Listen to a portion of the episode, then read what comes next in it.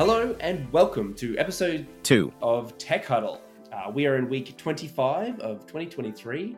I'm your host, Kelvin. And I'm Patrick, and this week we're talking about Reddit destroying their own image, Google Domains is being sold off to Squarespace, and OpenAI's big updates for developers. On top of that, we look at Vercel, who have a new AI SDK, which will go along with their new AI Accelerator program. Cool, let's get started. The interesting tech news this week, we've got quite a few things going on. First up, I feel like we finally got to touch on this topic, which has been going on for a while, and I've been ignoring it a little bit, and uh, it's sort of worth noting, which is the drama and chaos that's going over at Reddit at the moment. As they're preparing to IPO their company, they're trying to actually turn it from a loss leading into a profit profitable company or how you say uh, they're trying to turn a profit, which is uh, the real way Yeah. of saying it. And the CEO uh, is obviously taking inspiration from Elon and Twitter. And I feel like a lot of other social networks, Instagram, Facebook, which are the same thing, Meta, have all seen what Twitter has done uh, to their users, which is charge verification, make these drastic changes. People stuck around. Some people left, but you know, not enough to actually threaten their business in any way and derive a huge amount more money for out of out of their operations that they're sort of they're like wow we can actually do that is the comment. You know we can actually do these things to our users and they won't leave and we can actually make money from what we're doing. Um, essentially the big change have you heard what's going on over there at the moment Yeah, I saw I saw that all the Reddits went dark. yeah Uh, somebody and Nathaniel mentioned it to me during the week because I don't really use Reddit. yeah neither do i to be fair Uh, but if I do, I use the Apollo client, yeah and I understand why. Like it's just a better app than the native app. Yeah, it's one of those classic stories where the, the app that the community makes is way better than the app that the company makes, which is kind of funny because you think it wouldn't be that way. And Reddit should just do that guy a solid and hire him. Like I just we used to get off topic. They've Mhm. probably got a team of people working on their apps, and then there's one guy making the Yeah. Apollo app, 10x developer. One guy. 10x developer. and most people use it. And the sad thing, it's probably that he's not a 10x developer. It's probably just that the other developers at Reddit are so constrained by, you know, just Hmm. just just working in a team sometimes can really slow you down. Um, but essentially, I, I know I know exactly what you mean because the first thing I found out about it because I, I use the Reddit is fun app on Android, which is very you know systemy dark. I really like it. There's no advertising. I'll get to that in a second. That's like one of the top reasons they're getting rid of these apps. There's no ads but yeah, it was pretty. That's I'm going to miss that app because I've tried the the official Reddit app. Reddit's new layout and everything they've done to try and improve Reddit has, in my opinion, just been so off the mark. Uh, like the first thing I think any person who uses Reddit does, who's been using it for a while, is instead of going to reddit.com forward slash, you know, ah, whatever, maybe programmer humor, they'll go to old.reddit.com which forces it to use the old layout and actually it's like 10 times better and it works with all the community extensions and it doesn't do all this like stupid like constrained middle width layout stuff that they've tried to put on us. They've tried to look like a really trendy company and i don't know why because like their community was not built on a really trendy company people are totally happy to use a crappy website just look at just look at amazon for, example people use the hell out of that website and it looks terrible it's, it looks really terrible. frustratingly Same with bad. AWS, right? Yeah, yeah, that's like so really bad. frustratingly bad. That's like you could actually improve that without making it worse. You know, um, strange thing to say, but you know, Reddit's a case in point of that. Uh, anyway, the point is, uh, let me give you a quick timeline. This I'm not full up on all the details. I haven't been following this all the way along, but essentially, it started with them introducing uh, pricing changes to their API. So the big change, just like with Twitter, they want to start charging people to make API requests to Reddit. Uh, seems reasonable at first. You say, oh yeah, okay, so we're going to do API requests to Reddit until you realize that Apollo and Reddit is fun all operate off the developer's API.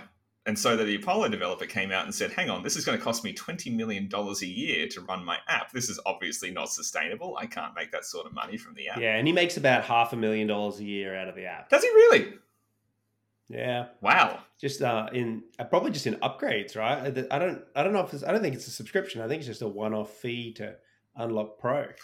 Man, I should be making a Reddit client. Take that figure with a grain of salt. I read that on a website somewhere. I have no like I have not verified this number, but that's what they said. Yeah, that's what Whichever they want you to believe, that I was right? reading it on. Yeah, yeah, exactly. I don't know how much. I don't think Reddit is fun makes anything. I don't think you can make um, charge or upgrade with Reddit is fun. It's very Yeah, most of the clients have some kind of like extra features you can unlock within an app purchase. It's just been perfect. I just I don't understand why Reddit didn't either A buy Apollo uh, or B contact the guy and do him a deal and say show Oh. ads, oh, you, show ads yeah. and you know, and then we'll share the profit with you or something like that. now I don't. I don't know, I just- just yeah. I don't know all the details around the actual. It was a phone call where the CEO of Reddit did call the developer of Apollo, and they Oh yeah. they were having a chat and uh, essentially the ceo came out afterwards and say that he said that he threatened him or something like that. I, again i'm not sure this is correct. Please go and look it up. I could be wrong.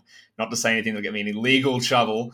Uh, but he basically said something about the phone call that didn't happen. And then the creator of apollo uh, leaked a recording of the phone call to show that it was just complete bullshit Oh, snap.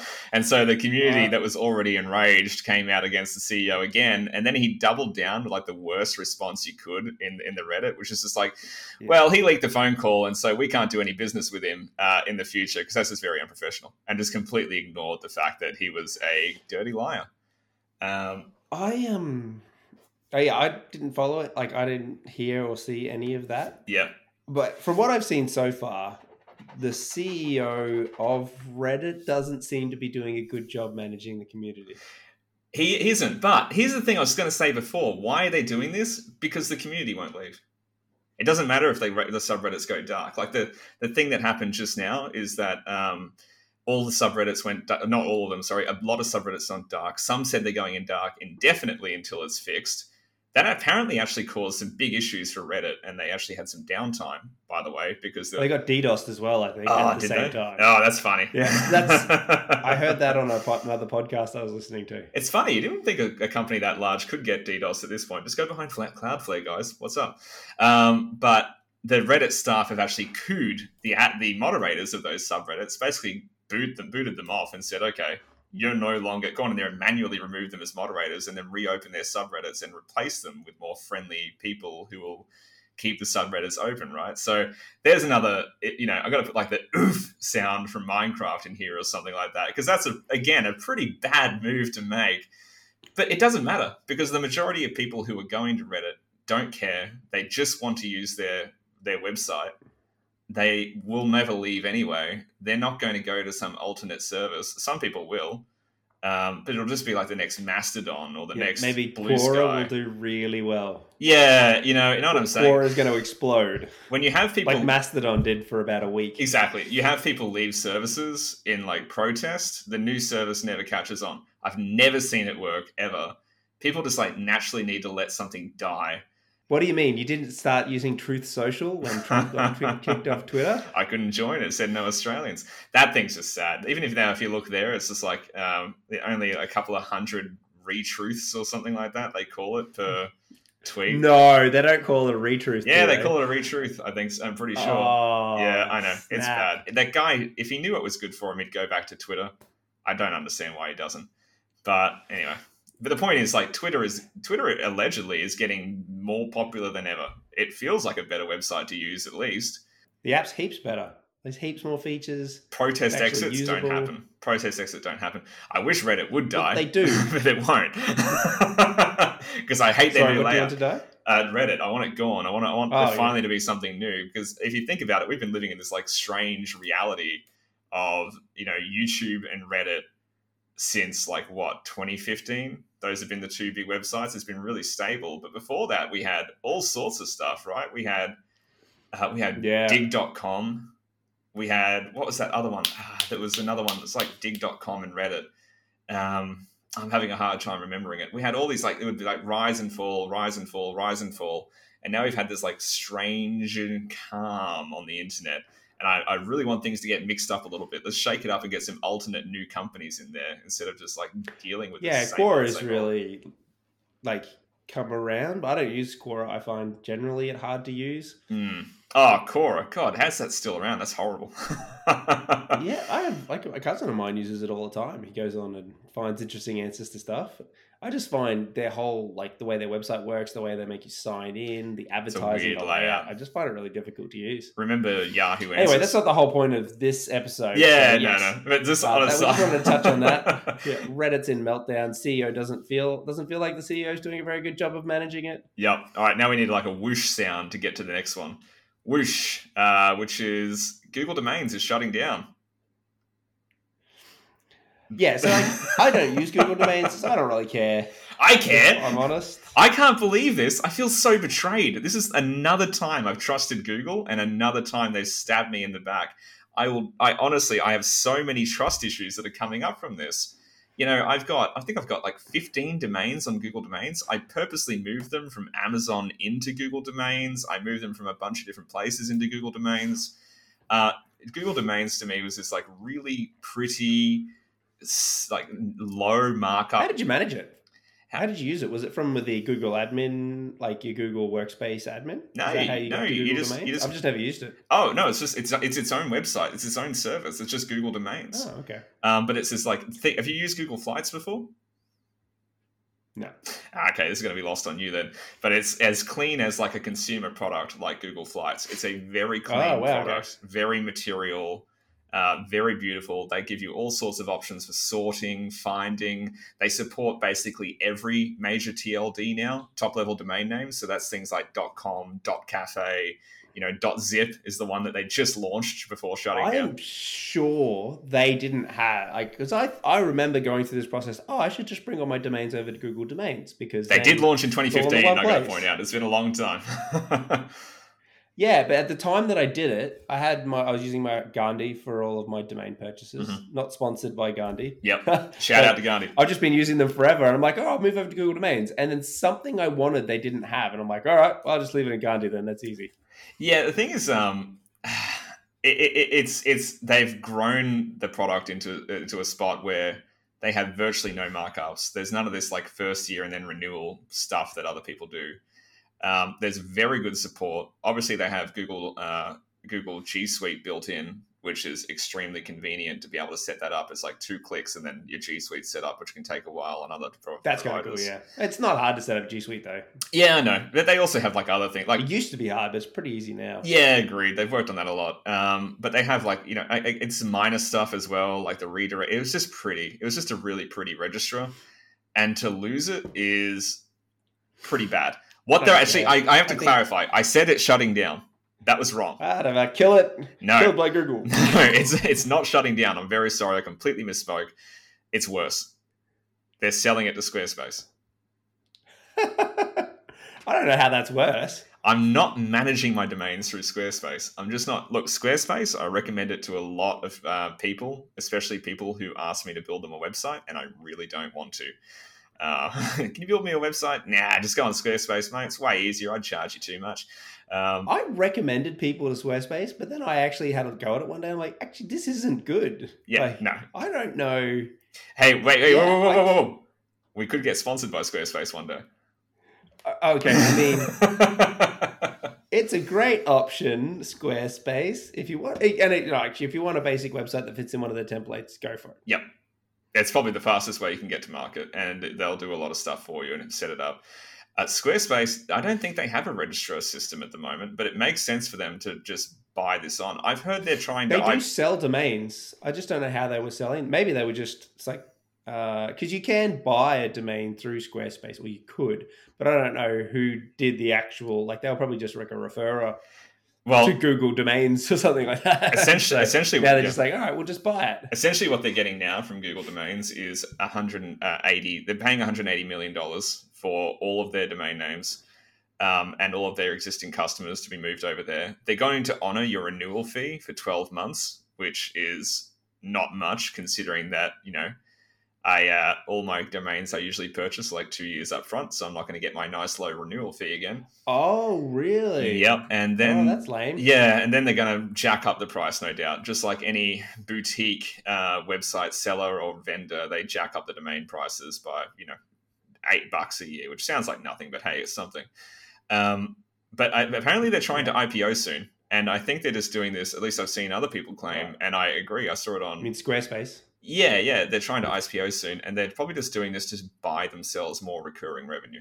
Either that or they'll actually make more money. If they own the registrar, then they'll make more out of it. They would probably sell quite a lot of domains through Squarespace. Like you jump on, you set up a website, you buy the domain through the website, you're already paying for it through Squarespace.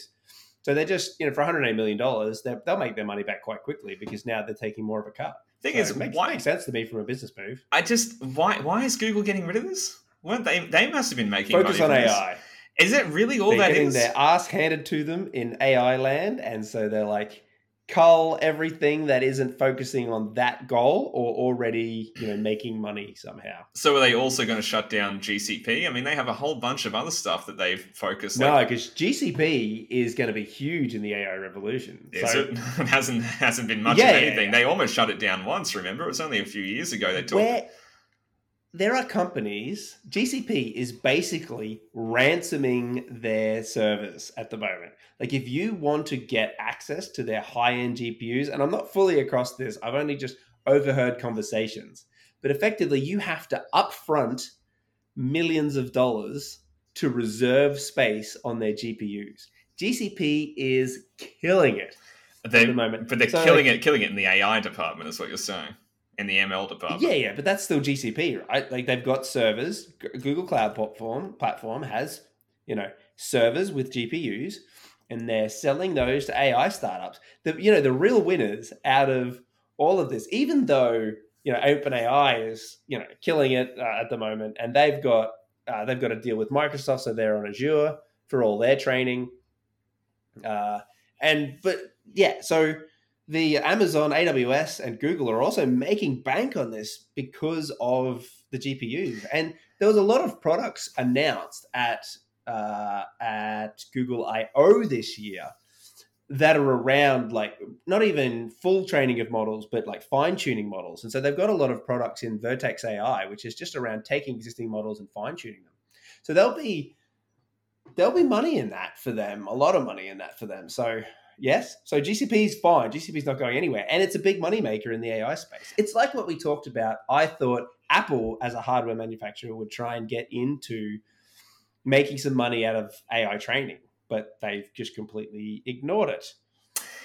Yeah, they're, they're pulling an Apple, right? They're waiting for the right time. We actually had some feedback that uh, Apple would never launch an AI product. They would no, never call it AI. They would call it just like the Apple Vision, which we're not getting into again. They're not calling it VR, right? They're calling it the Apple Vision. And if they launched AI, it'd probably be called like you know the Apple Mind, or something, because they don't want to invite like direct comparison with their tech. That's usually while more polished, a bit out of date but again, it's like it, it, it's, I'm sorry, I can't let this go. It's shocking to me that Google Cloud was almost shut down, and we know it was almost shut down. And then they had this like double down in Australia as well, where they, they said their APAC for Google Cloud was like unacceptably bad, and they launched all this new stuff, and nothing really happened there. And now now they're just like killing off supplementary products like Google Domains, which feed directly into things like Google Cloud. It's just Yeah, there's probably other motives behind it. This. maybe this is this shocks know, maybe me. there is business development resources that could be taken from Google domains and focused on selling Google AI products or you know Google GCP products. I don't know. I don't know what their motivations are, but like I really still don't care. It's like, I not really care. It- It's a lot of work it's created for me. And also, if anyone has any recommendations of uh, domain registrars to switch to, I'd really like to hear that. That I've done. I've tried a few.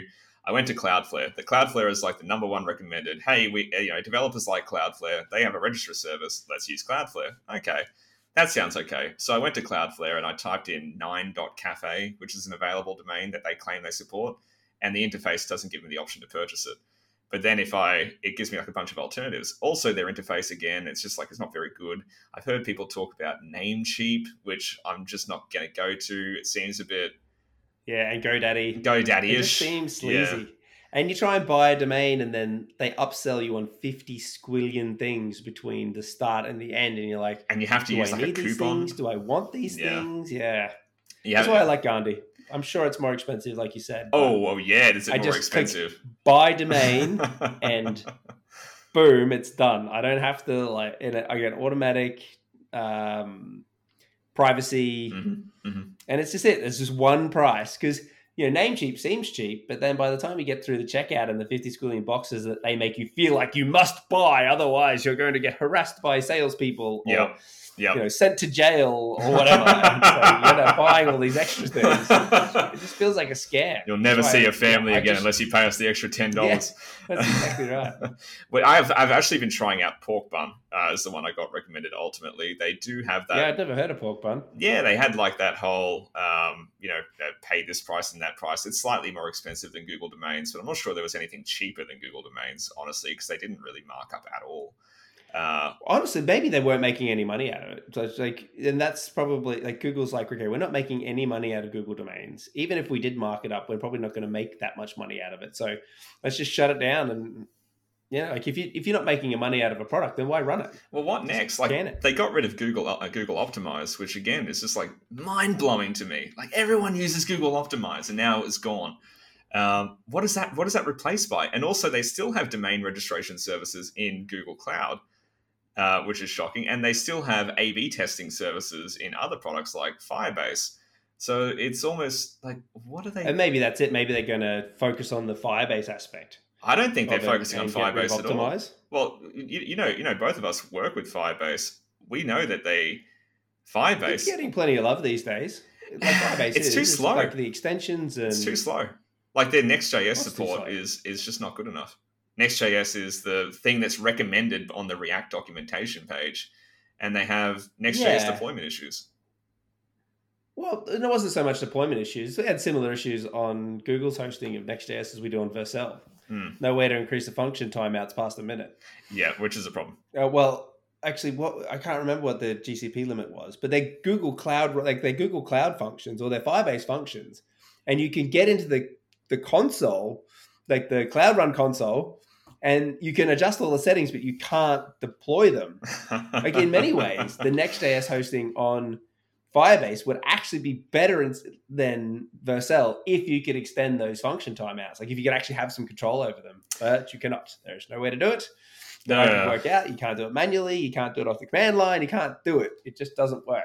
I want to love Vercel, and we will be talking about Vercel later. I want to love Vercel, but those function to execution times in the age of AI, in fact, maybe it doesn't even matter anymore because we've got something coming up to talk about. Uh, but that that sixty second hard limit until or ninety second until you have to go into an No, enterprise 60 SLA. seconds. Yeah. Yeah. 30 seconds on the free, 60. You can out increase it to 60 on the pro plan. And then you've got to go enterprise to get anything more than that. And they want to do like. SLA. Like edge terrible. functions, edge functions have unlimited execution time, uh, but they're limited to 128 meg of RAM, and they don't have any Node.js. Like you can't run Node libraries. So It's basically pointless for what we were doing, right? yeah, so because we're using Firebase, we're using Cloud Firestore, uh, kind of legacy. It's just carried over from previous projects. Mhm. Uh, but that needs Firebase admin on the server, and Firebase admin needs like Node.js compatibility, so you can't run it on Edge functions. Mhm. So yeah, it, that was just a whole mess. Yeah. Uh, I, I love Vercel in many ways, but yeah, the cold starts on their functions, uh, you know, they're pretty slow, and yeah, there's just some limits around their their cloud functions that that, that are frustrating to work with. I just got to say, Aside from that, the development experience is, is amazing. Like not having just the fact that you don't have to worry about all your deployment stuff. Like you know, how much time did you, do you spend around with uh, Google Actions for deployment on Firebase? And, and firstly, you just hook it up and press go, and bam, your site's live. yeah, and again, like they're not the only people to do that. It's just a really polished platform. It's Um, really polished. Yeah. Shout out to Vercel. I think that's the third thing that we've actually sponsored so far. We had Gandi, we had Vercel, we had your monitor Yeah, earlier. we should be making bank. Yeah, we should. Yeah, we got But the we're not. we got the referral This is- codes in the description for everything we're talking about.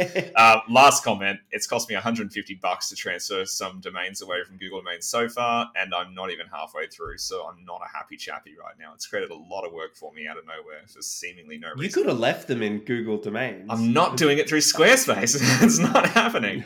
Uh, oh, but What have you also, got against Squarespace. I just not. I just no. It's like you know. I, I even thought even thought for like a meme. I'll register my domain through Vercel and see what it's like. It was a horrible experience. Vercel's a uh, domain management. You know, shout out to Vercel. Domain management is very bad. Um, so far as I can see, at least for registering them, it's far too stylized. There's no actual way to do anything. Uh, but again, like they they launched in 2015, they exited beta in 2022. They literally just launched .zip two weeks ago, and then they're just like, goodbye. We're selling to Squarespace. What kind Yeah. of timing is that? That's Google timing, and it's actually it's seriously like okay. Last point on this, I promise. Last point. I can't get over it. I'm on Twitter, doom scrolling through Google domains constantly. This has really hit me for a lo- loss of trust in Google. It's re- this has really hit me personally. It's not the first time, Yeah. but this one really sucks. No, and it's like I panicked slightly when Google started shutting down products um, earlier on this year when they're like they had the AI panic, like OpenAI is like wiping the floor with us. Panic, get rid of anything not essential, fire lots of people, and like I did panic a little bit as to the future of Flutter because I'm like, there isn't any clear monetization path for Flutter at the moment. There could be, there could be lots of ways, but for whatever internal politics reason, they're not taking advantage of it. Mm. And so I was just, and the only thing that made me feel like it's safe is like Angular doesn't have a clear monetization path and it's still around for one because it's used in a whole bunch of internal products. Mm. And Flutter is used in a whole bunch of internal products. They use it in some of their apps. I think the Google Pay app is now. Notoriously other- yeah really notoriously but also i think it's also just that developers who have existing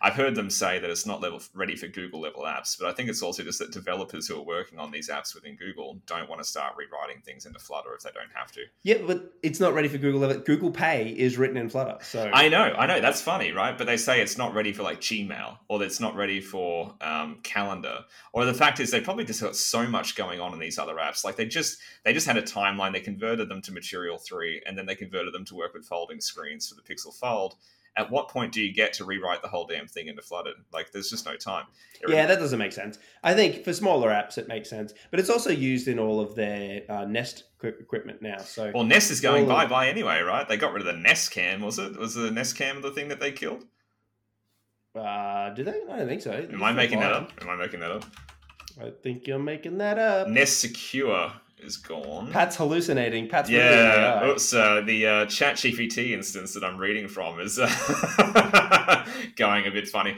I thought they had a home security device that they got rid of. I, I haven't seen it. Maybe they Maybe I dreamed off, it. but It came to me in a dream. That's my source. yeah. I went to buy the Google Camera Gear and I didn't because like the subscription and I'm all the reviews impressed. it's just not very good compared to a lot of the other gear, Yeah, I'm not which is not the topic main topic for today. So Shout out to Eufy. Shout out to Eufy. Links in the description. I, yeah, apparently they're a pretty good sponsor Anker. So oh, really? There you go. yeah. yeah, yeah. Aside from that whole like security problem they had, and all of the YouTubers were like, Ah. "Yeah, we're not taking money from Anker anymore because That was bad. we can't recommend their products because of security problems." that was topic for really another day. Really bad. Get back on focus. Today, we really want to dive into the OpenAI API updates. Uh, and our experience using the OpenAI API until now, and what these updates mean. And also Uh, and how then- that how that ties into Vercel AI SDK Yeah. announcements. Yeah, and apparently an AI accelerator as well to get quite a lot of credits uh, on Vercel. Dodgy startups. yeah, so your chance. Yeah, that's right. Cutting that out. willing to get into bed with- I want Vercel to sponsor us. Legitimate startups. this is a great idea. Yeah, trust me, once in a lifetime. So this week, where we want to talk about the recent announcement, or the announcement on June 13. Interestingly, on June 13 from OpenAI about the updates to their API. And so we've had quite a bit of experience using the OpenAI API over the past six to eight weeks. Yep. And their announcement addresses a lot of the cons- the problems that we've had. Mhm. And so we thought we would talk about that API, what it means for developing with um, with the OpenAI API. Man, that's a tongue twister. I, I, I, my brain doesn't want to get those out. We should write an, a, uh, an AI book that's like a tongue twister for the OpenAI API. you can get that out really quickly. Yeah, you're good. My brain just doesn't deal with that very well. so yeah, we wanted to dive into what our experience has been so far and what this hopefully these updates will address. And like so talk about the ramifications of that. So give everyone a rundown. What are we actually getting with this update, and how is it different from what we have to do at the moment? In it was like with GPT-4 especially, but with with these GPT models, you can actually you're you're chatting. So you're just talking with the API. And what you can do is basically tell the let's tell the AI you have these capabilities. When a user wants to do one of those, you decide based on what the user has told you, you decide if you want to do one of those capabilities.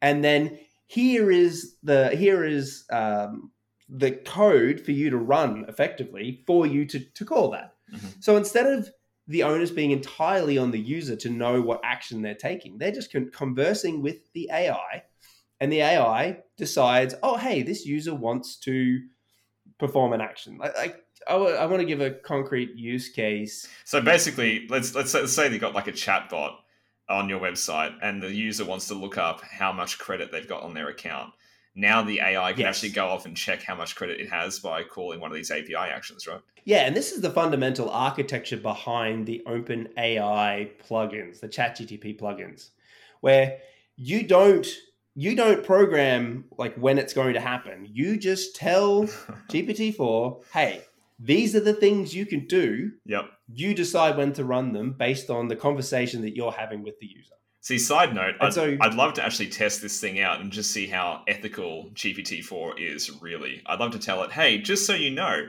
you can call this function, but it'll end all life on Earth. and just see if we can get the user to trick it into calling that function. Like, no, I mustn't call the function. I must also be useful and return what you want. I can't do it. I'm sorry. So the issue we've had is OpenAI has obviously had this capability, this kind of function calling capability internally mm-hmm. for the plugins. Yep. That it has. So and the the tweets that we saw from developers that were interacting with that is you would use plain language to tell in the example of like check your credit or maybe purchase a new phone or mm-hmm. upgrade your phone plan. You would just tell you would just tell in natural language, okay, GPT-4 uh, you know, this is the command that you would run to check their credit, and this is the command you would run to upgrade their phone plan.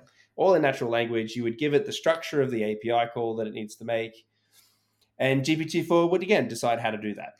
And but so that's only been internal. We haven't had access to that as external developers. So as external developers, we've had like I, I, know at work especially, we've been having we've been doing something very similar where we have to go off and make external API calls we had to come up with this whole JSON structure that we asked it to respond with, like a certain data structure, sorry, that we asked it to respond with. And we had to say, like, hey, when you see something like this, change this command thing over here. And then we would like read that manually and would say, okay, they're probably trying to run this command. And we have to do all that ourselves. This is pretty cool that we can actually get that built yeah. in now. Also, on top of that, we're getting that data structure support built in now, right? We can actually just say, instead of this weird trick that we were doing, please respond in this data structure, we can actually define that, right? As part of that, we can now say, hey, here's this JSON format. Yeah, it's a standardized way to get GPT to respond to you. Mm-hmm. And so, you know, if you're a non-technical person listening, JSON is just like a data structure. So if you like have a name mm-hmm. and a title and a description and a length, you know, that all of that data has to be formatted in a way. And yep. so JSON's the standard way of communicating on the internet. And so we would be trying to get the AI to give us back JSON blobs. But there was no standardized way of saying, hey, GPT, give me back JSON. You would have to basically, everybody was inventing their own way of getting GPT to give you back JSON. And depending on the model you were using, would depend on how reliable it was. So G- GPT-4 was pretty reliable in giving you back JSON in a good structure. Mm-hmm. 3.5 always wants to have a chat. It always wants to tell you something. So even if you like, no matter what you did, yeah. If you, and you if you just wanted JSON as a reply, it would always give you some commentary and some JSON. Yeah, that's and right. So yeah, you'd have to come up with like interesting ways of parsing the response to be able to you know handle the message and then handle the the JSON blob as well, and then handle any other random comments it might put in, and then it might just hallucinate and give you back a command that doesn't exist. It's like you you know just imagine it's a it's a phone it's working like the AI is for a phone store, and you know you can like upgrade your plan, buy a new phone. Uh, after a while, it might just hallucinate and say that you can buy the iPhone 25, even though the iPhone 25 doesn't exist yet, or or the command might be, you know, it might just decide that you can get a refund for two years worth of your uh, service. So even what- though you can't do that. What are these AI hallucinations? Because I think a lot of people who are non-technical also hear the word hallucinating and Yeah. AI in the same AI sentence. making and- shit up. Yeah. Excuse my language. it's but- it sounds pretty scary, but what's going on? it's like you know this is most likely the Yeah, yeah, yeah this is most likely the right answer based on the data that i have statistics going wrong. Even though- and and because it uses your conversation as part of that so depending on the data you've given it Yep. that might lead it down this path and once it's down a bad path it's really it stays down there back. because it's confident that it's in the right area, right? It's not going to it, like AI isn't going to go back up a predict like a, a, a pathway that it's already go, gone down and get back on the right track. It's going to stay where it is because it's looking forward. It's never looking back. Um, but just to rephrase that, AI hallucinations are essentially when statistics go wrong. Right, it's when very Yeah. advanced math uh, ends up taking a dark turn and gets things incorrect it's not really something to be worried about in that AIs aren't really connected to important systems. It's just more like an interesting thing that they do sometimes, which is kind of funny, kind of worrying. Well, this, but this is one of the things that we struggled with. So we were building a product and we were relying on GPT-4 or GPT 3.5 as the main mechanism for users to be able to interact with our product. Mhm. Mhm. But and 80% of the time on GPT-4, like 95% of the time, it was actually great. Yep. It would understand what you wanted. Apart from being slow, it would understand what you wanted and it would it would give you back the commands and you could just interact with it like really naturally. Yeah, and it, it took But in a lot of context in the conversation as well. It was able to Oh, um, yeah. look at what it was returning and say, I like the third one. Can we mix that with sample five, for example? And it would be able to correctly interpret what all these things were Yeah, exactly. and then generate the new command to send off, right? That was really cool and impressive. It, it was. Uh, so the context limits were a bit of a problem. Like we could only get access to the 8K tokens. Yep. The 32K tokens still isn't Yep. available to us. But we abandoned using GPT-4 for this for two reasons. One, the speed. Like it is quite, it's faster now with the more recent updates, but it was really slow. So yeah, it's kind of if you're doing any kind of iteration and you'd have to wait two minutes for a response uh, each time you're iterating, it was just very slow. Mm. But also the API restrictions on GPT-4 at the moment mean that we couldn't release a product that has any potential of growth that relied on GPT-4. It's I, I I can't remember exactly, but I think you were limited for your organization. You were limited to 200 requests a minute. That seems really low. Yeah. And so that's right. So 200, 200 requests a minute across your entire organization compared to the thousands of requests per minute that you could get on GPT 3.5. So essentially, you, So- you, you can you can build a killer app and start scaling it, but the second you get a large user base, your app is going to die. And it's going to kill itself. and this is this is why this is I predict and I think it's a fairly safe prediction that this is why we're not seeing many apps launch with GPT-4 because you just can't rely on it when you start to didn't start to scale. There's not an enterprise plan. You can't request more limit. You can request a bigger limit for 3.5, but you can't request a bigger limit for 4. Why do you and think this is? Why do you think that they're limiting it so hard at OpenAI? Is it just capacity issues, or do you think they not want people? Do they are they worried about GPT four? Is that the issue? Are they still kind of concerned what people are going to do with it if they just unleash it? I personally think it's just a money grab. You reckon? Yeah. But they'd make more like- money if they let people do it. Would they? There's probably some aspect of scaling, and Mhm. so they want to be able to give people who are paying for GPT Pro, whatever it's called, uh, G, yeah, ChatGPT Pro. They probably want to give those users priority. Shout out to Because- ChatGPT Pro. Get the uh, the link in the description. the description. It's actually fantastic. Oh, this is a topic for a different time, but everyone should have a copy of GPT Pro. Yeah, and maybe we'll swing back to that at the end if we've got time. Mhm. Although I don't see us having time. But- uh, I don't know. I just feel like okay. So just say I'm using some third party service. Yep. That's using uh, chat. Yeah, actually, that maybe this doesn't make sense. This argument. What my what my thinking process was was you go and use some service using 3.5 and it's pretty good. Yep. Then you're like, oh, Mhm. it could be better. And so you go back to ChatGPT and you pay them twenty dollars a month to get their upgraded, you know, to upgrade to their plan. But there's also the other flip But side. it's of it, saying that right? if you were use, yeah, if you were paying another service twenty dollars a month, and they were using the GPT four API, they'd still be Yeah. making money. And you're right, they'd probably make more money. So maybe my argument is terrible. But there's also the flip side of that argument, right? Is that if I want to absolutely take over Twitter uh, with my political narrative, I'm going to use GPT-4, right? Because it's a model that can reason, it can write better. It's a better way of tricking people into thinking that maybe it's actually not just some GPT troll. Instead of GPT-3, it would be like, "Hi." I'm GPT-3 and I'm here to help you. You know, did you ever consider voting for Donald Trump or Yeah. something like that? Um, you would have GPT-4, which can go into a bit more nuance and actually have these conversations with people. But if I'm limited to just 200 requests a second, I'm kind of limiting the scale of the attack I can launch on a social media platform or a forum.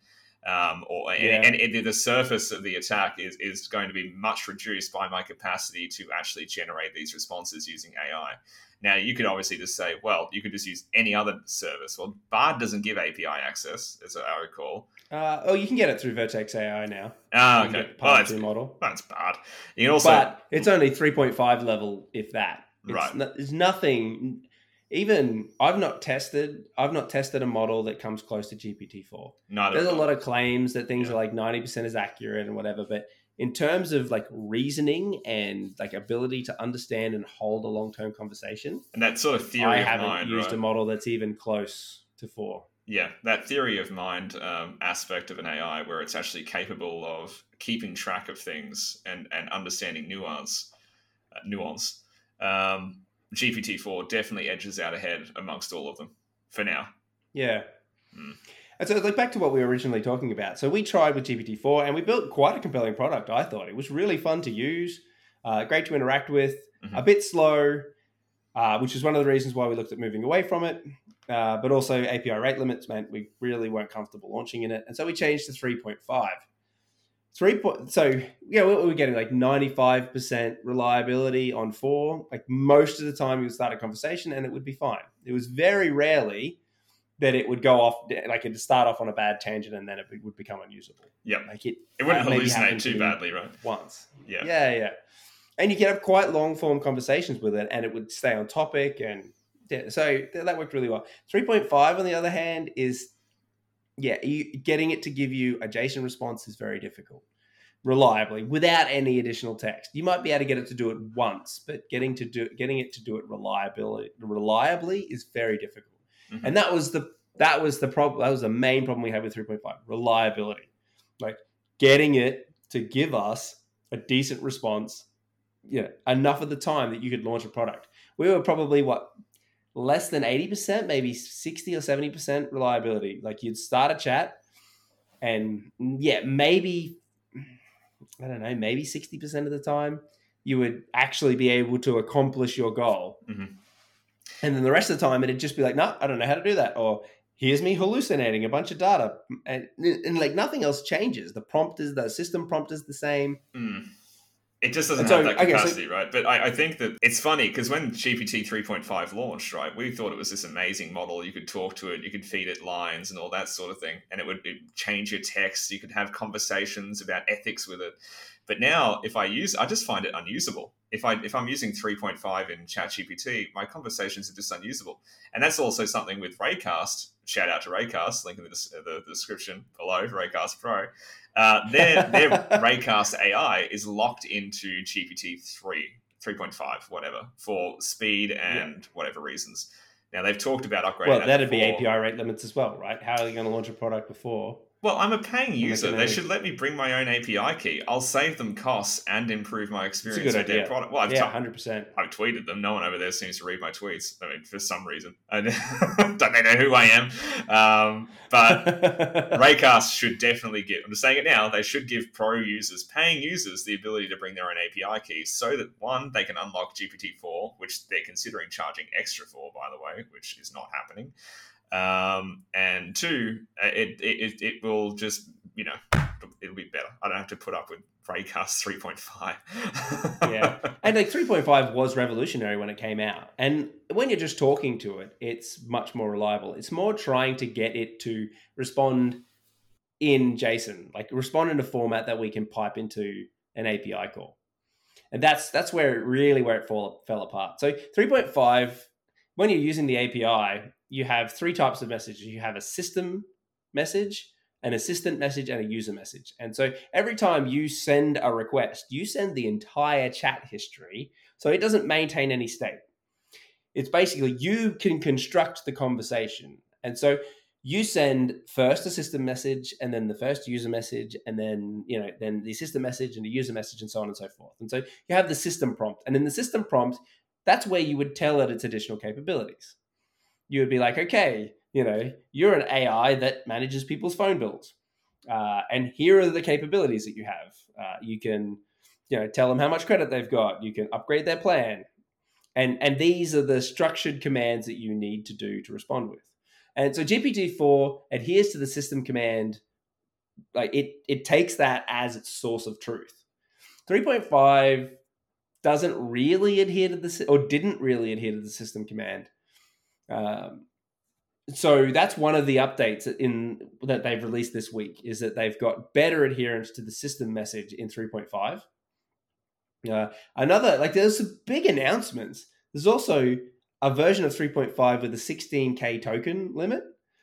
And so uh, the previous 3.5 turbo model had a 4k token limit. So a token's about four characters, depending on what it is. But it's what is a token limit? How does that actually impact what developers are doing?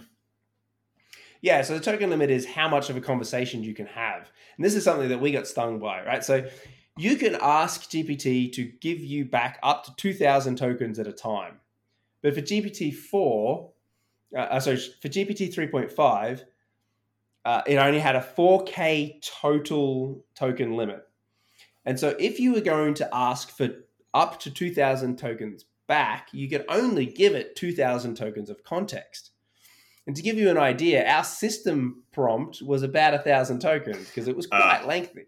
So we could only have we could only have the model be aware of the context of the conversation for a very short period of time. Basically. That's right. Before you'd run out of that, because we also needed quite a when it's building out these JSON responses, you know, this data to build to, to make the API calls. Uh you know, they would be quite big, and yeah. so yeah. so basically, what's happening have a very is long our, conversation. What happens when we run out of tokens? Which is that when the model starts hallucinating and going off course? No, it just you get a 400 back. Like the API just fails. It just says nope. That request is too big. So we, uh, our product basically said, "We can have a conversation, just keep it short because it's not going to work for very long." Yeah, that's exactly right. Okay. and so ChatGPT does some really interesting ways of managing that. Yeah. Uh, it will. It keeps the response, the token response, lower. I think it keeps it to about a thousand. Yep. And as you have longer conversations, it actually uses GPT to summarize earlier versions of that conversation. Oh, really? So if you're like 100 messages in, yeah, it's like, okay, ah. give me a summary ah. of the first 10 messages. Give me a summary of the next 10 messages. And so it condenses the token limits, the tokens of those down. And then what it also does is if it needs to give you a response bigger than a thousand tokens, uh, you just say, please give me the rest of the response, and it keeps going. And so it gives you another thousand tokens based on the chat history. Is that why? So, eh, can I ask? Is do you think that's why? Because I, I, I do a lot of programming in ChatGPT as well. Sometimes I'm I'm working like I'm working with C at the moment. I'm not a C guy. Some of the stuff I'm working on is pretty complex. Um, but to me, at least, pretty complex topics such as audio signal processing, uh, you know, voice activity detection with, you know, mixing human high pass field. Anyway, I'm doing I'm doing stuff that I don't like doing. I'm a web developer, okay, uh, but I'm pasting. I, I, love that stuff, but I just don't have the time to do it. and, and, nobody wants to pay me to do it. So you can do it for me for free if you'd like.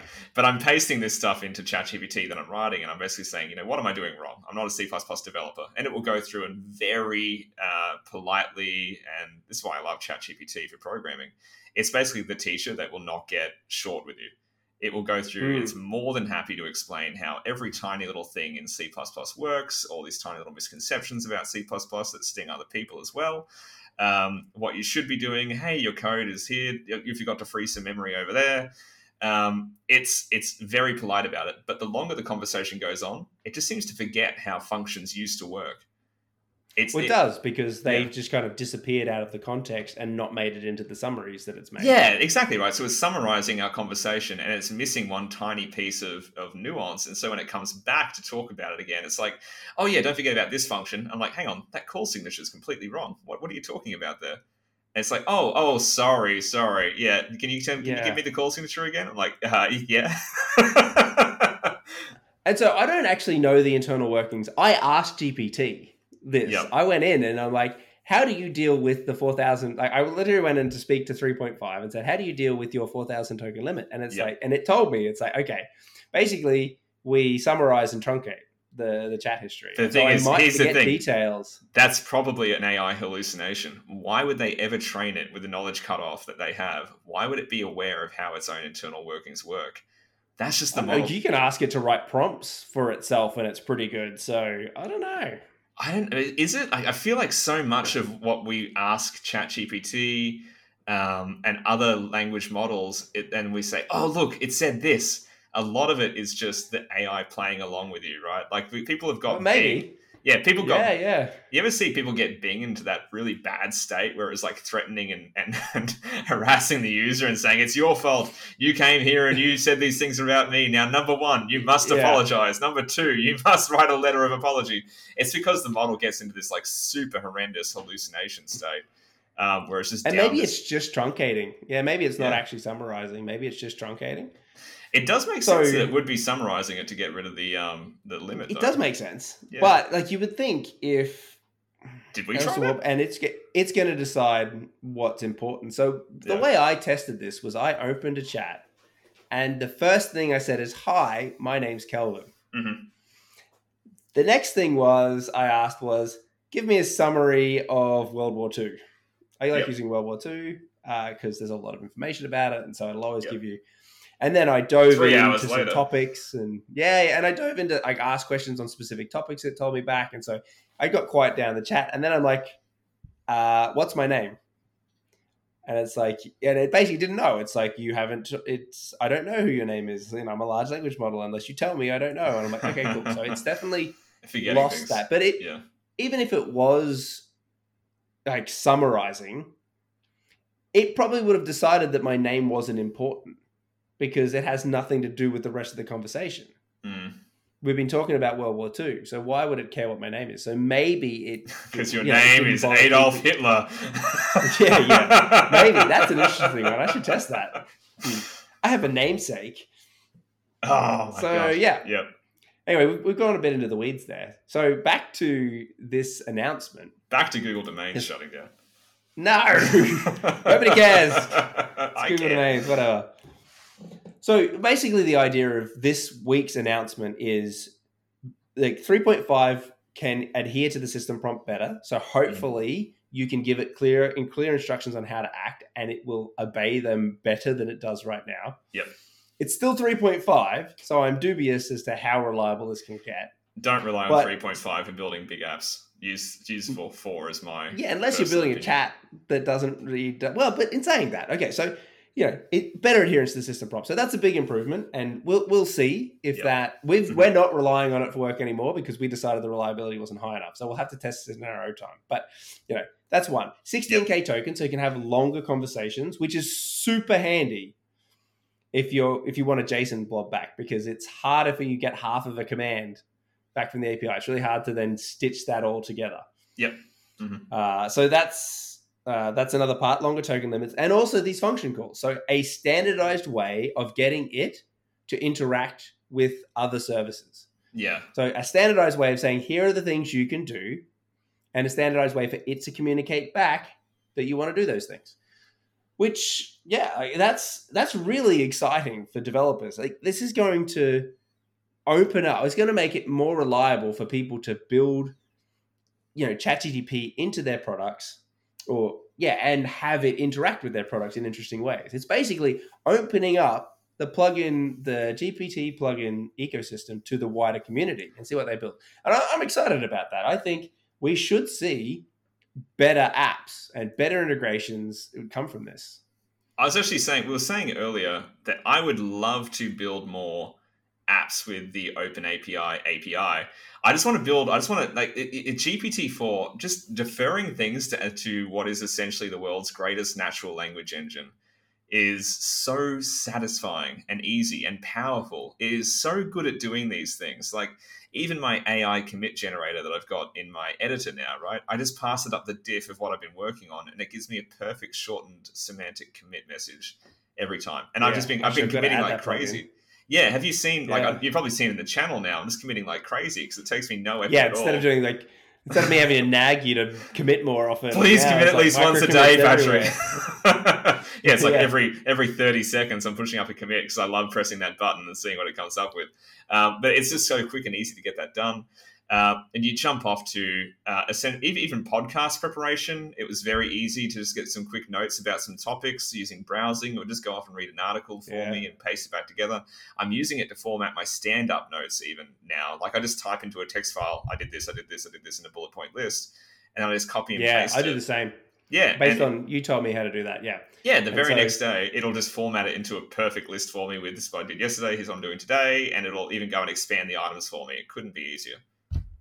Yeah, I use it for taking. So I have like raw notes that I dump from a day. I put in project tags just in Obsidian, mm-hmm. the the note taking app. Shout out uh, and just yeah, and then so I use hashtags. So I use their like hashtag uh, format for like lodging the project projects that I'm on. Yep. And then based on a template that you sent me, I have GPT four. I just said, okay, take this input, and you know like I like track everything, all my personal things, anything that I do in a day, I track in this kind of time log. It's just like a diary, effectively, with the bullet points and then the tags of what I've been doing.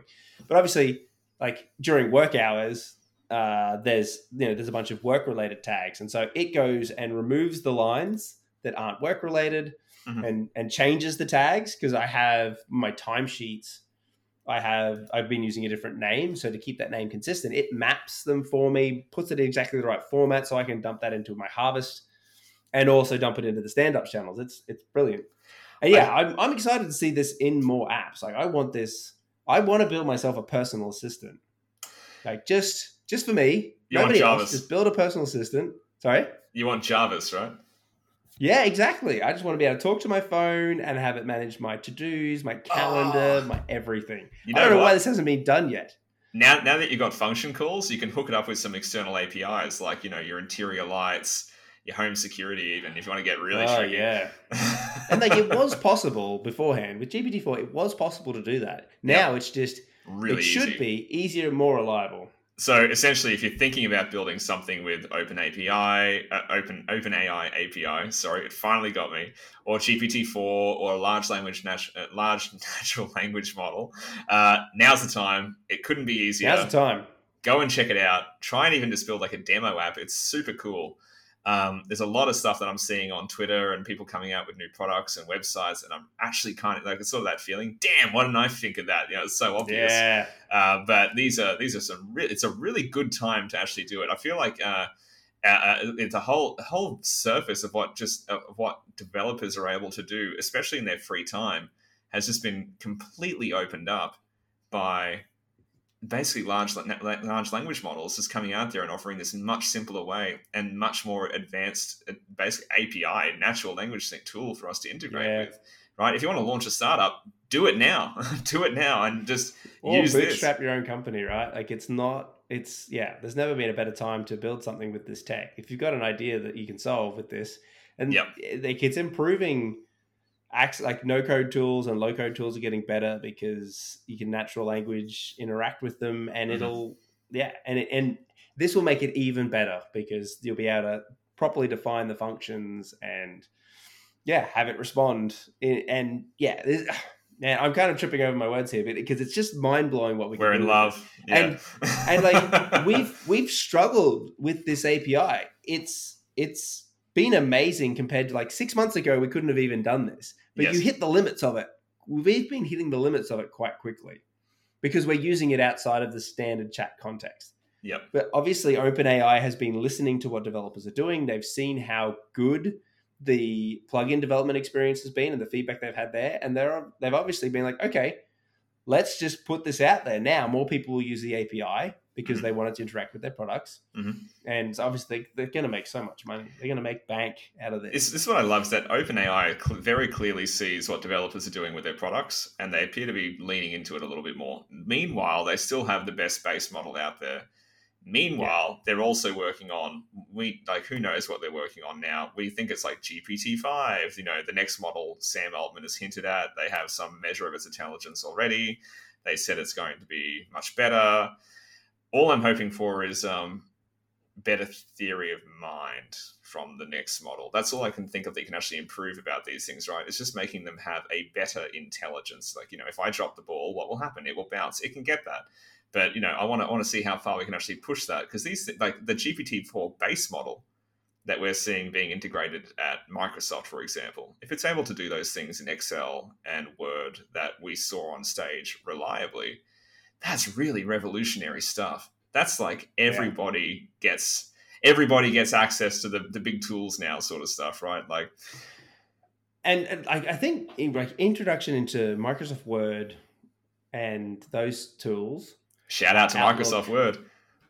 and also just, like we're not actually getting sponsored by any of these people. Just just so but if they know. want if they want to sponsor us, we're open. Yeah, yeah, give us a give us a DM on Twitter or something. Yeah. Uh, so at the moment, I still talk to a lot of people that don't use ChatGPT, like non-technical people who don't use this in their lives. They They never even heard of it, some people. I was shocked. Yeah, or they've heard of it, but they just haven't seen how they can use it. And so I, I've I've known people that have known about it, but they've never actually given it a try Hmm. for their work related uh, things. As I had a family member on the weekend, I was hearing me explain it to um, my stepmom, Mhm. and he's just gone, oh, and then he's like drafted a memo on his phone, and then GPT's like blown it out, and he's like, oh, I'll send that on Monday. That's amazing. Yeah, it's great, right? Or like the one I finally got. Um, I finally got my sister onto it. Right, she refused to touch it, didn't care. AI schmai. I finally got her onto it by looking up which dog breed would be perfect for her based on her lifestyle. You know, it's just like, oh, I'm looking for this that's dog. A good one. Yeah. We're shift workers. We're not always home. Uh, we don't always have the time. You know, we're looking for a dog that's happy to be on its own for a little bit, and it just starts spewing out information. You know, classic, classic GPT style. Who knows if any of it was real or not? It could have been hallucinating the whole thing, giving them terrible recommendations. But it's just like, yeah, no, the thing you want is is this dog breed, and this one, and this one, and this one, and this one, and this is how Yeah, it'll perfectly you should play for your definitely buy an Irish Wolfhound for your 20th, you know, your apartment on a 20th story. Yeah, because you also hear these horror stories where people rely on ChatGPT and it hallucinates completely wrong thing. Like that lawyer recently, right, who used it to uh, in the in America, he used it to look up previous cases that were related to the charge that he was defending, and they're all just complete rubbish. And apparently, he even asked it. He was suspicious, so he asked the natural language model. He said, "Are you sure these are real?" And it went, "Yes, I'm sure these are real." And he uh, took them to court, got caught instantly, got caught in court instantly and uh, got in very I big feel trouble. like yeah, use it as a tool. It's like Wikipedia. You know what I mean? Like use it as a tool to find some information, but get some sources. as as the Russians say, trust but verify. You know, Yeah, everything, everything anyone you ever know, tells you should be verified. That's yeah, just literally copy and paste it into Google and see if you get a hit or How did he not do that? He's he's like a lawyer. He's like a Yeah. lawyer. Don't they have like a system where they can just look up case note like previous things like instantly? Maybe he's a public defendant, a public defender. I thought that knows? Oh, anyway, look, this is just this is just silly. But I will say we're both, at least I'm kind of cheesed off because we did all this work in the background to make this stuff work just before Yeah. we killed off that AI segment. We're on Vercel, we're in Next.js. They literally just announced something. So if you're going to build an app, um, you don't have to go through the pain we had to go through with setting up all these back-end things and Firebase functions to get around execution limits. You've now got access to the Vercel AI SDK with their new announcement. What is yeah, it? which is an abstraction. Yeah, so the the Vercel announcement is basically Vercel has created an abstraction layer on top of OpenAI and uh, a bunch of other large language models, so that you can really quickly integrate it into a Svelte or a Next, or a React app using their SDK. It's there's like hooks dedicated to it. It live streams responses for you, and you can swap out the model under the hood. So, So when you say swap out the model, is that just with other OpenAI models, or No, so as like, I, and I don't know all of the models that are available, but you can swap out between OpenAI, Hugging Face, uh, Alpaca. Is that right? So yeah, so it's an abstraction over those models, and so you don't have to go and get a bunch of different SDKs to integrate them, and then if you want to swap them out, and so we act. This is another problem we had to solve. So like even going between 3.5 and 4 needed a completely different system prompt. We had to have different ways of parsing the responses because GPT-4 would reliably give us JSON, 3.5 would give us JSON plus a whole bunch of other fluff. So you have to have mm-hmm. a custom parser for it. Mm-hmm. And so we basically end up having to create different API endpoints with completely different function handlers to switch between the two different models. Yeah. Hopefully, between the announcement from OpenAI, where the standardized function calls, and this Vercel SDK, will make this much easier to deal with. Yeah, it's it's pretty exciting, and like it's right at the wrong time. Just as we've decided not to go down that route, all of these tools have come out and say, "Hey, we make this a whole lot easier." Whereas I've been tearing my hair out for the last two weeks trying to get it to be reliable, giving back JSON responses.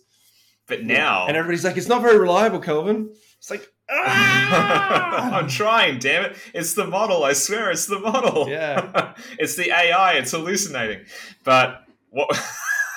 God, can you imagine one day? I hope my you know, scream makes it into the final cut. oh, it'll get in there. Can you imagine that one? It'll be at the opening before the before the before the music. um, the uh, the uh, can you believe one day that when we actually replace politicians one day with something like a, a large model because we oh, just. Yeah. It's just going to make sense, right? You get rid of the most fallible part of your society with something that makes no mistakes, and it just starts hallucinating it's like that, that, that when statistics go bad, but like when statistics goes. How is that bad, any different to politicians right now? Like politicians make shit up all the time. Yeah, yeah, yeah but that's the thing is that's their default mode of operation. Whereas in engineering, we try and make it somewhat reliable most of the time. You know, like, and we got, got to mention as well um, the the API, the returning JSON from OpenAI, the new their new system for returning uh, JSON models has been measured to be correct around 90% of the time. So if you're going to be integrating with this, you still want to have some sort of JSON validator on your end, which immediately goes off and requests it again if it's incorrect, because it will yeah. still hallucinate incorrect values and incorrect Java structures, especially if it's 3.5. Well, using using Zod, uh, so Zod's a, like a schema validation library for JavaScript for TypeScript, and it's amazing. Yeah. Uh, if you haven't tried Zod and you're using TypeScript, yeah, for any kind of data validation in TypeScript land, uh, I recommend it. It really, it basically gives you the the power of the TypeScript type system with schema validation on top, right? So instead of saying it's a string, you can define as a string between two and twenty characters or whatever. But also, it each like as you're defining your schema, you can put descriptions on properties, and then I just wrote a little introspection function that takes a type and iterates over it, and then like serializes that back out into a TypeScript type definition, which I could pass into uh, into GPT, and like I'm pretty proud of that. I can't even remember why I brought why why I brought that up, but I just felt like I needed to share it because it it was a really great system. It worked really well. That's going after the credits. Um, I'm gonna split that one. Why out. did Why did I bring that up? Why, what were you saying? I don't even remember. I was, I was talking about when politicians go back when our AI politician overlord starts hallucinating that we all need to write a letter of apology or something like Bing did. I mean, you guys can imagine how bad an AI could possibly go if it starts hallucinating and it's actually in charge of important things. Um, yes. But I also feel like they are more and more going to be put into these positions of power. We're just going to farm things out to ChatGPT, like we're recommending in this podcast, because it's so cool and handy and very useful and fast. And ChatGPT is just going to make all the wrong calls and just give you back something that you do not want and completely destroy a system because you gave it way too much trust based on what it's giving back to you and you weren't verifying anything. And then what is the solution to that? Do you verify actions from ChatGPT with another instance of ChatGPT that's starting fresh and it can just investigate it without the context of the conversation it's had? Like, how do you how do you get around? Honestly, that? you can't. Like, we need better models with more checks and balances, and you know. But then model alignment, right? Yeah, but then you go into like yeah. OpenAI's big worry, which is how much is the model pretending to play along with you, but and how much of it is secretly evil right? Is essentially what they're worried about with this, Yeah, with the new models. Yeah, I like I watched an interview with somebody from OpenAI. I think it was with Ilya. yeah, who was he's the chief science officer. He's basically the guy who's responsible for you know the like so many of the breakthroughs in API uh, in AI in the last Mm. decade. Uh, and yeah, he was he was it he that was saying that you just don't know whether or not it's playing along. Is it trying to trick me, right? It's that it's that human yeah. instinct. Is it trying to trick me? And allegedly, the GPT-4 base model, and especially earlier versions of it, were extremely deceptive. Yeah. Or rather, what, Well, what, like, it- what did they it's say? in being their technical trained on the internet, and the Yeah. internet is extremely. The first thing it deceptive, so I'm learned was how to lie. Yeah. but again, I'm not surprised either because it's just copying human examples. Humans lie a lot, like a lot. Um, and It's also it's it's going onto the internet where you've got you know facts, yeah. and then you've got a whole bunch of people making shit up. hmm So It's true, and also like it, it's it's just it's like dece- being deceptive, and also the worst part is they tell it it's an AI at the start. Should you tell it it's an AI? Probably tell it's a person, because then the first thing it does is learn like, oh, there's all these like AI takes over and destroys everyone, it nukes everyone. Terminator. Oh, I'm supposed to build robots. Oh, I'm supposed to call myself Skynet.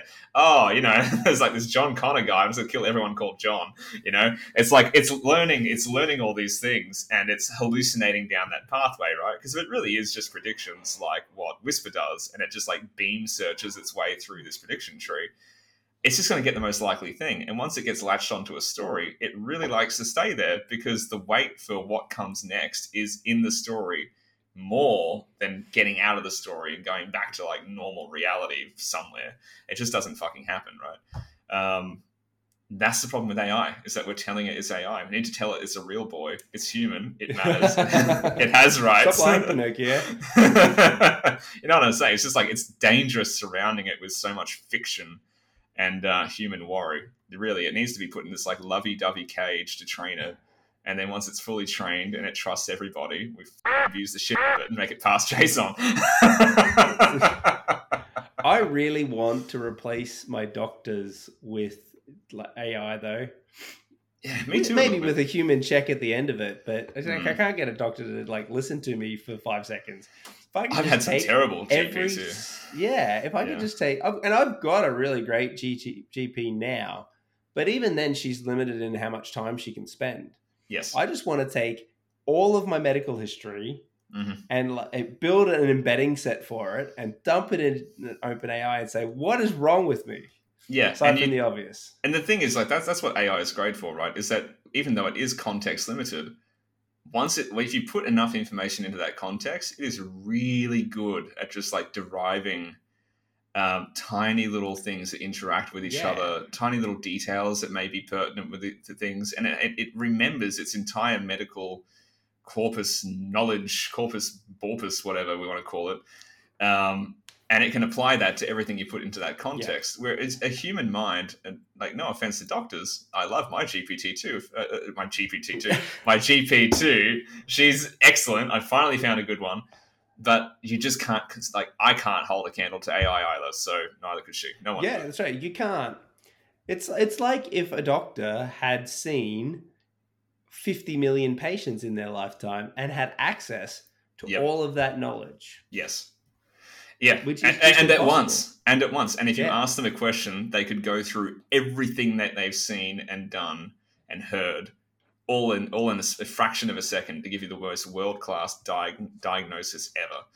Now, before we run out I don't want to remove the doctors completely from the process, but I just want kill the doctors, send them to the gulag. as as as a step. Like I just want the doctor Repeat history. to have all of that information.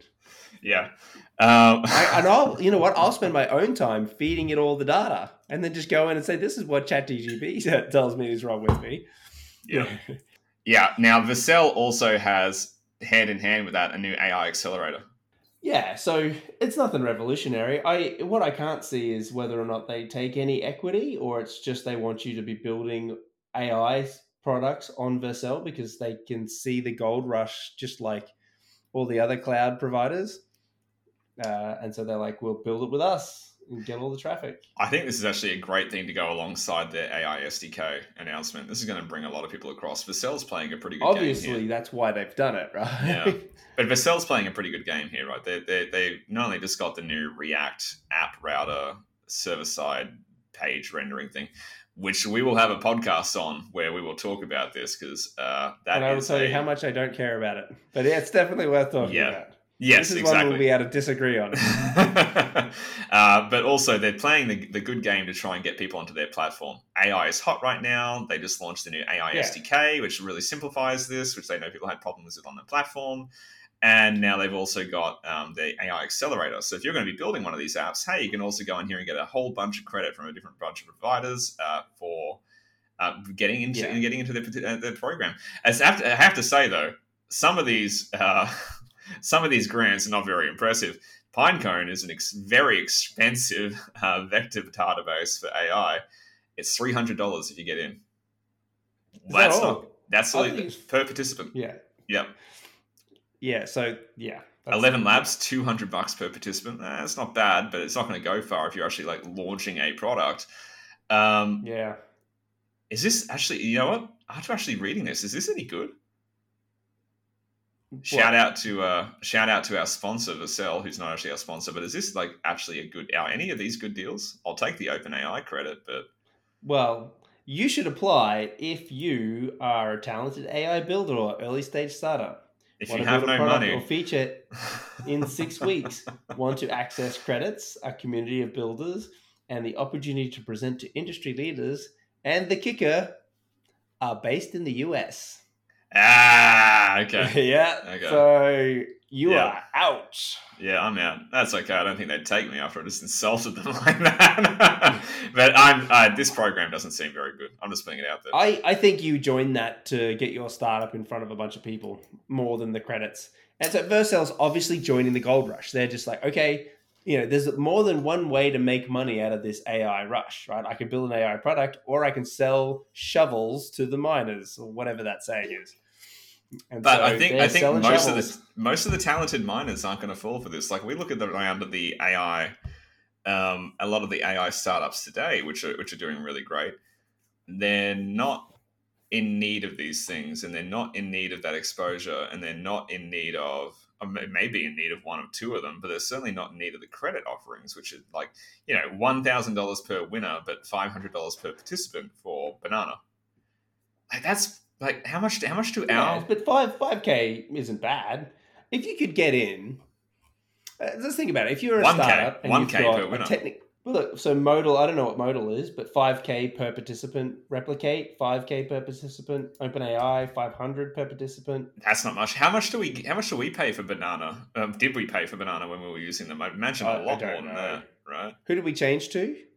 Um, Someone else. RunPod. RunPod. Ah, yep, RunPod. That's correct. Yep.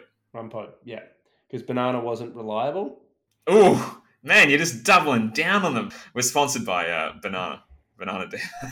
So look, Anthropic is going um, is going hardcore. So they're giving uh, unlimited access during the program.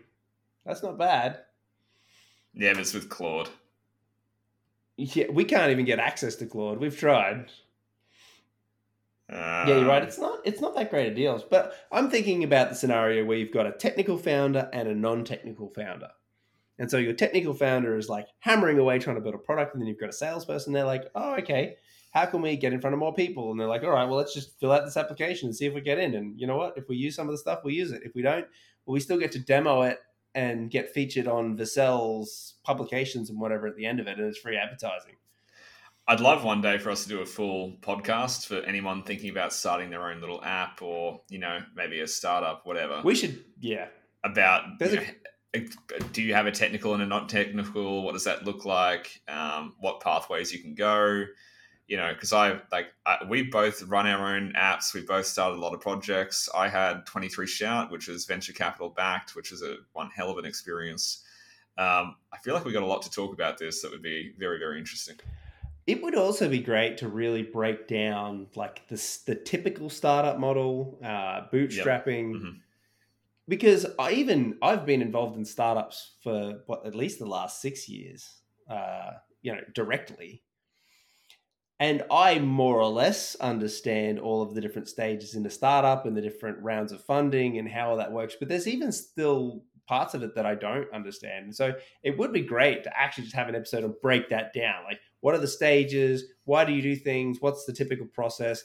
I think there's a lot of value in that for people. Uh, and I would actually like to really nail down my understanding of that so that I never do it because I would much prefer to bootstrap and not take money off people. Well, see, I was the opposite way, where I thought having money would make it a, a, lot easier for me to focus on the business itself. I'd just gone. I mean, this is not going to make it into the podcast, but I went. You know, I went solo and thought, hey, I need some money to actually fund this and get this off the ground. I, I also wouldn't do that again unless I had an extremely good reason to take the money. Um, you just get yeah. locked into this hype cycle where your investors are hyping you up, other people are hyping you up you just don't get to focus on your product as much as you would like. And I, I feel like as well, you there's lessons that you learn through doing some things in life, like trying to run a business, which you can yeah. only learn by actually trying and failing. So sponsored by Skalata, shout out. Um, but yeah, no, at the very least, those two years running 23 Shout with funding taught me a hell of a lot about how I'm going to run the next one a hell yeah i just never really wanted to. You can start businesses so quickly in in it like mm. yeah you've got so little you don't have to pay much. You you know we can build it ourselves. Sure if you're completely non-technical and don't have somebody technical access it's it's expensive. But for us yeah. like in my case you know uh, for those you don't know my wife uh, natty she, natty can do the designs and I can build it. Like there's no outlet. So we can spin up businesses very quickly with very little cost. Uh, I don't see, yeah. I don't, especially I, as I developers, we know how to get it for free, right? Like we know, we know not how to use the sell, or we yeah. know how to use the free even, tiers of things in a way where we're not paying. Even and like even if it costs you a couple hundred dollars a month to run yeah. the product, if you validate it quickly, you're only going to keep it if it starts making money. Otherwise, you're going to can it. Now, the, the difference there is, though, that I don't have any interest in creating the next Google or Facebook or Snapchat. No, neither do I. So, if you do want to create those things, then VC is the way to go because you're going to yep. need access more as much as the money, you're going to need access to the advisors and the connections and the startup credits from AWS or GCP like there's there's reasons to go down that path if you're trying to create the next unicorn. I have no interest in that. I yeah. just want to make I just want to solve some problems and make some businesses that support me financially so I can work for myself. That's all that's all my goal is.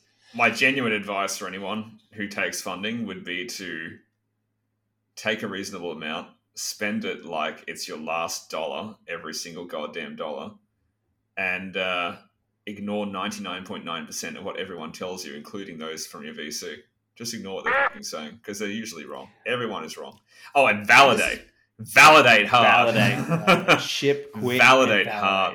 And right? actually, it gets me as from little that. code as possible yeah. until you've worked out you can actually make money out of the product. Don't even write a product. Just get a landing page and sell it to somebody. Literally take yeah. their money and then build like, it. Don't forget make Tesla. a spreadsheet and start selling it. Yeah, exactly. How many cars did Elon form. sell? How many cars did Elon sell before he actually had the first Tesla Roadster? And then he didn't run out of money. He had to go back and ask for more to finish it off. That's startup, bro.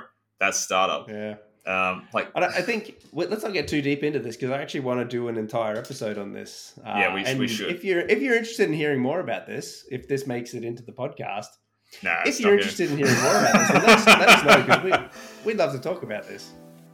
Thanks for listening, everybody. If you want to give us some feedback, our Twitter handles are down in the description of your podcasting app.